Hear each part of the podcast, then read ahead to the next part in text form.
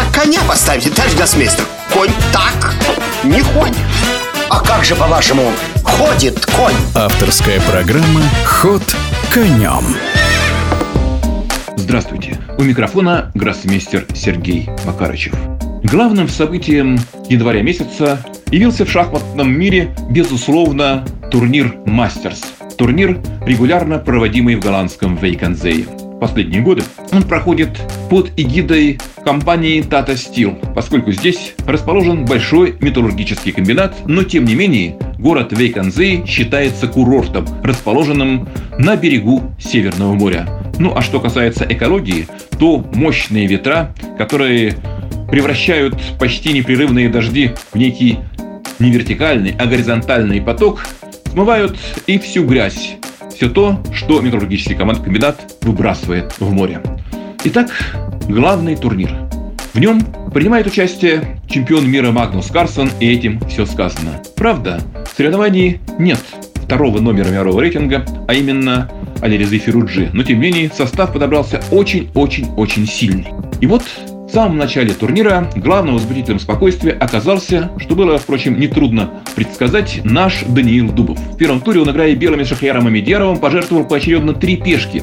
Однако четкая реакция черных оставила россиянина у разбитого корыта. Если бы бакинский гроссмейстер избрал бы на 26-м ходу достаточно естественное выигрывающее продолжение, то наверняка уже через несколько ходов одержал бы победу. Тогда как альтернативные возможности, которые предпочел Мамедьяров, позволил Дубову несколькими точными ходами форсировать ничью. Столь экзотическая, свойственная Даниилу истинно талевская манера игры неизменно привлекает внимание любителей шахмат и, кстати, организаторов. Казалось, что свое чудесное спасение молодой российский гроссмейстер сможет трансформировать в набранные очки, а его экзотическая манера ведения боя просто обязана была принести Дубову победу в партии третьего тура против Сантоша Ведита. В дебюте наш гроссмейстер пожертвовал пешку и получил грозную инициативу. На 22-м ходу, делая выбор между правильным и красивым продолжениями, он выбрал красоту, пожертвовав еще и качество. В результате вместо позиции с явным перевесом белые получили сильную атаку, которую индийский гроссмейстер смог серией точных ходов отбить. Нет, нет.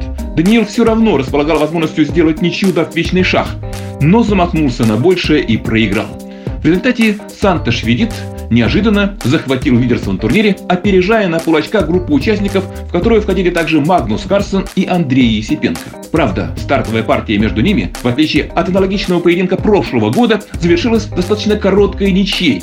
Однако чемпион мира красиво обыграл во втором туре Ани Шагири, а Есипенко в третьем Сергея Корякина, что позволило им, наряду с Шахряром Амедьяровым, Рихардом Рапотом и Йорданом Ван Форестом, влиться в группу последователей индийского гроссмейстера. При этом каждый тур этого элитного соревнования радовал любителей шахмат двумя-тремя партиями с увлекательной интригой и непредсказуемым исходом. Подводя итоги старта, можно сказать, что пока ниже своих возможностей выступают не только идущие в минусе Сергей Корякин, Аня Жгири и Даниил Дубов, но, пожалуй, чуть более успешный в очковом отношении Фабиана Каруана, ну а также Ян Кшиштов Дуда. На всякий случай напомним, что трое из этой пятерки уже застолбили за собой места на ближайшем турнире претендентов, что невольно побуждает внимательно следить за их игрой. Впрочем, до завершения соревнования осталось еще целых 9 туров, которые наверняка внесут существенные изменения в положение лидеров. Стоит обратить внимание и на положение дел в молодежной группе B, турнире челленджеров. Достаточно успешно выступает в нем 15-летний россиянин Володар Мурзин, который после двух стартовых побед сделал две ничьи, что позволило ему выйти на дележ второго и третьего мест вместе с 20-летним Ваном Нгуеном Тайдаем, не только представляющим Чехию, но и, вопреки впечатлению, родившемуся отнюдь не во Вьетнаме, а в Праге. Впереди же, после четырех туров, идет 18-летний индийский гроссмейстер Арджун Ригайси. Ну, впрочем, вся борьба впереди, как на главном турнире, так и на турнире челленджеров. Ход конем.